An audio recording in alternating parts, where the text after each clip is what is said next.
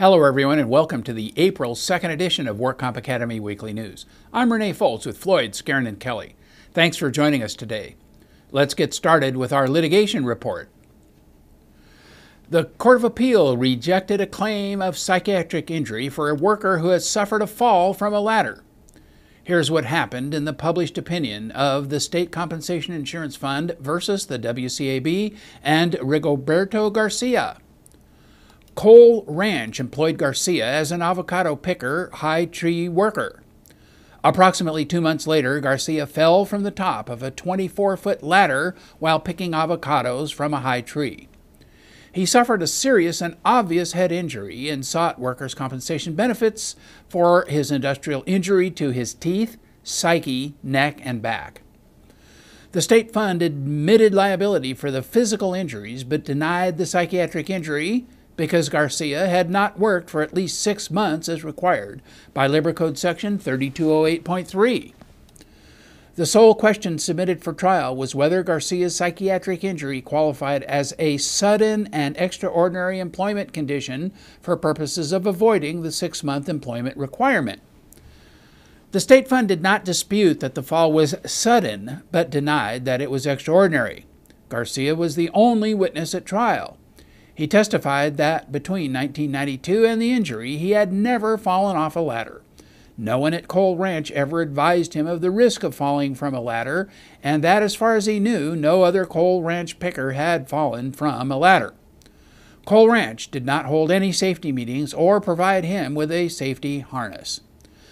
The work comp judge ruled that Garcia's testimony established his injury was the result of a sudden and extraordinary employment condition, and the WCAB denied reconsideration in a split panel decision. The Court of Appeal, in the published opinion, decided that the sudden and extraordinary employment condition exception encompasses the type of events that would naturally be expected to cause psychiatric disturbances, even in a diligent and honest employee.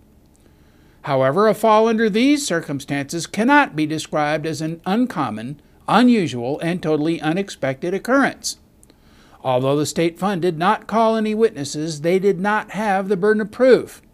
That burden was for Mr. Garcia to overcome, and his award was overruled. The Court of Appeals scheduled oral argument in the Valdez MPN case. Last April, the WCAB issued the en banc decision in Elaine Valdez versus Warehouse Demo Services. The case resolved the long term uncertainty about the admissibility of the reports of non MPN physicians. The opinion is now pending before the Second District Court of Appeal, and the industry must now wait to determine if the case will remain law. After Elaine Valdez filed a claim for industrial injury, the employer admitted her claim to most of the alleged body parts that were injured, and she was sent for medical treatment to the employer's MPN. Applicant then began treating with a non MPN physician upon referral from her attorney.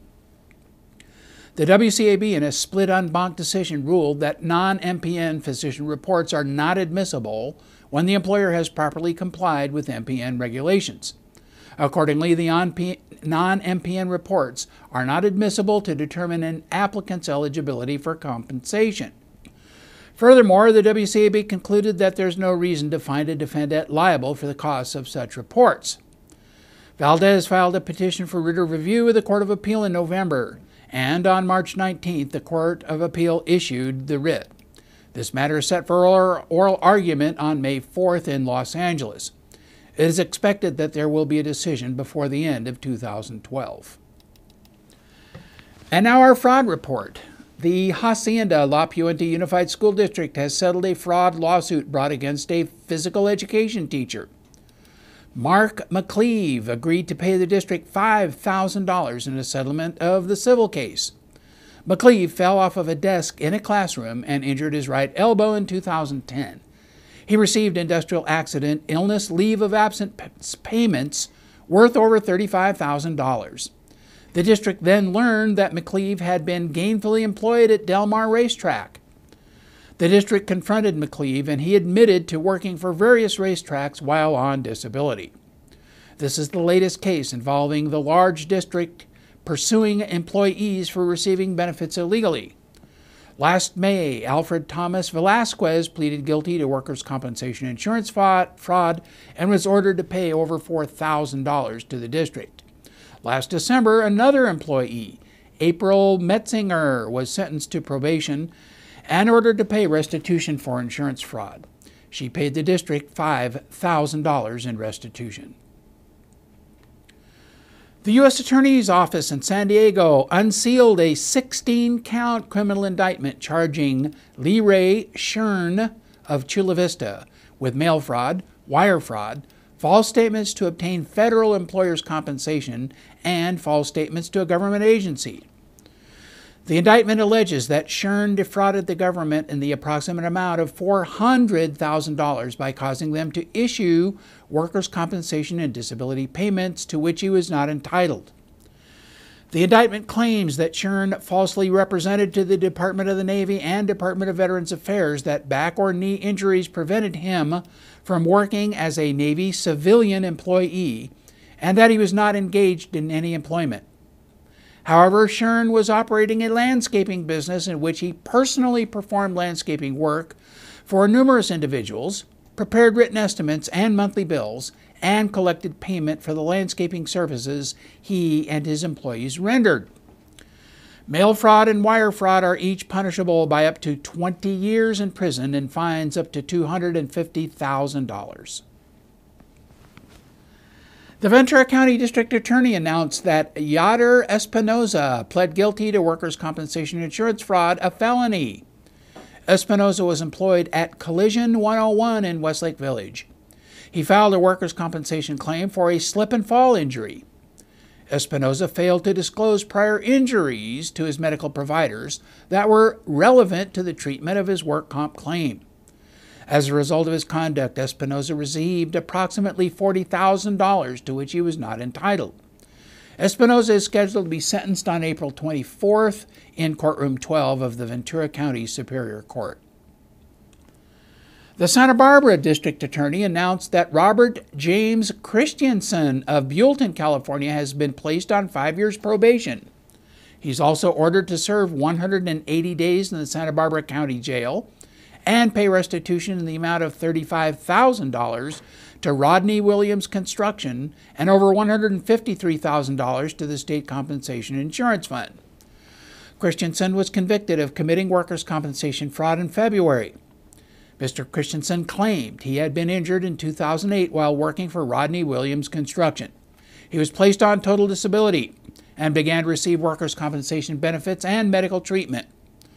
A few months later, Mr. Christensen was observed by insurance investigators to be performing work he claimed he was incapable of performing. And in medical news, a new study says that electronic health records saves insurance companies money on duplicative testing. Doctors ordered fewer lab tests when they have access to a patient's electronic medical records, but the efficiency may be confined to state of the art record exchanges for now. The study is based on the experience of two hospitals, Brigham and Women's and Massachusetts General in Boston. Back in 2000, the two hospitals established a health information exchange to access each other's electronic medical records. Researchers looked at the records of over 117,000 people who were outpatients at one of the hospitals after the new program had been implemented. They found that the number of lab tests went down if there were recent lab tests available. For patients without prior tests, the amount slightly increased, however. The new study results do not agree with some past research. Findings published earlier this month in the journal Health Affairs suggested office based physicians with electronic access to imaging and lab results do not decrease the number of tests ordered. In fact, they may increase it. The results of the newer study seems to apply only to cutting-edge technology. Law enforcement officials are alarmed by the rise of Opana abuse, which started after OxyContin was changed in late 2010 to make that drug more difficult to snort or inject for a heroin like high. Opana abuse can be deadly because it is more potent per milligram than OxyContin and users who are not familiar with how strong it is may be vulnerable to overdosing. Opana, known by such street names as stop signs, the O bomb, and New Blues, is crushed and either snorted or injected. Crushing defeats the pill's extended release design, reflecting the drug all at once. Oxycontin's new pills make it harder to crush them into a powder as they instead become gummy and cannot be readily snorted or injected. This drove abusers to switch to Opana or to generic immediate release forms of oxycodone. Drug abuse experts have also found an increase in heroin use. Endo Pharmaceuticals, which produces Opana, announced in December that it would reformulate the drug. The new bill is being manufactured now.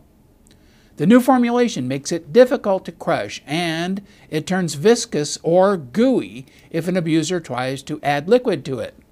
But the old form of Opana is still available, and pharmacy and home robberies are on the rise as addicts search for a way to get the older pill. One Opana pill brings up to $90 on the street depending on dosage, so it is tempting to sell, said uh, Scott County Sheriff Dan McLean. And in other news, in many states, subsequent injury funds are going broke and going away. With hundreds of thousands of wounded veterans looking for work after World War II, many states offered businesses an incentive to hire the returning heroes. They created special disability funds known as subsequent injury funds.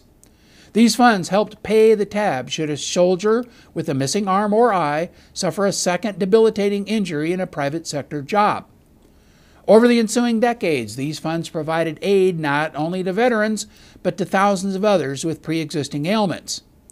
The subsequent injury funds are meant to encourage hiring of disabled workers by limiting businesses' financial risk. A little over half the states still have second injury funds, but rising costs have contributed to the closure of some of these funds over the past two decades. South Carolina's second injury fund is due to be phased out by next year. It stopped considering claims from injuries that happened after June 2008 because of rising losses that resulted in surcharges to employers and insurers of nearly $200 million annually. New York created the nation's first second injury fund in 1916. It closed the fund to all new claims in July 2010 when its outstanding liabilities topped $18 billion. And the New Jersey fund has also been plagued by cash flow problems, as well as Missouri's second injury fund, which is on the verge of insolvency.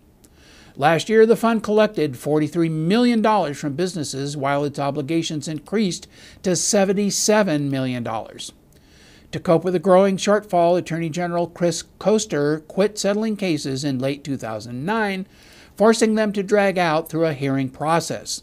He laid off about one third of the attorneys who defend the fund, and last year he quit paying new awards for permanent disability total cases. The state now owes about $15 million to more than 190 people who were awarded benefits in the past year. Oklahoma was in a similar situation about a decade ago, but later adopted a new flexible surcharge and reinstated its fund in 2005. Critics of second injury funds contend they have outlived their purpose and shift costs to small businesses that may never benefit from the funds. The Americans with Disabilities Act provides greater legal protections to workers than existed during the World War II era. And critics point out that today's veterans also have better access to federal health care benefits. A lengthy hearing last month in California Assembly indicated that one of the capital's longest running political wars is being reignited over the rules governing workers' compensation. Roughly once a decade, those with stakes in the system wage battle over eligibility rules and medical care and benefit levels. The last major change occurred in 2004 when a newly inaugurated Governor Arnold Schwarzenegger bulldozed the legislature into enacting cost cutting changes. Administrative rules subsequently issued by Schwarzenegger's administration went even further. The overhaul resulted in a sharp reduction of employer costs, but it has drawn years of criticism from other stakeholders that disabled workers are receiving inadequate compensation, that medical care is also too tightly controlled, and that insurers are losing money on work comp policies. Wednesday's hearing aired all of those complaints, as well as employers' resistance to raising their costs in the midst of an economic downturn. And, at least for now, employers apparently have support from Governor Jerry Brown, who has been cultivating businesses to support tax increases to balance the state budget. It's not a new issue for Governor Brown. He attempted and failed to overhaul workers' comp during his first governorship more than three decades ago. As one of his last gubernatorial acts in 1982, he signed legislation that raised benefits by about $3 billion a year over objections of employers. The legislature enacted another big change in the system a decade later, followed by the Schwarzenegger overhaul in 2004. The hearing by the Assembly's Labor and Insurance Committees came to no conclusions, but it came to no one's surprise that the legislature's majority Democrats want to make some modifications to the system. If history is any guide, however, it's more likely to be an exercise in power politics than political compromise. And with that, that's all our news and events for this week. Please check our website daily for news updates, past editions of our news, and for much, much more. And please remember, you can subscribe to our weekly news podcasts and special reports using your iPhone, your iPad, or your iPod by searching for WorkComp Academy in the iTunes Store. Again, I'm Renee Foles with Floyd, Skeren, and Kelly.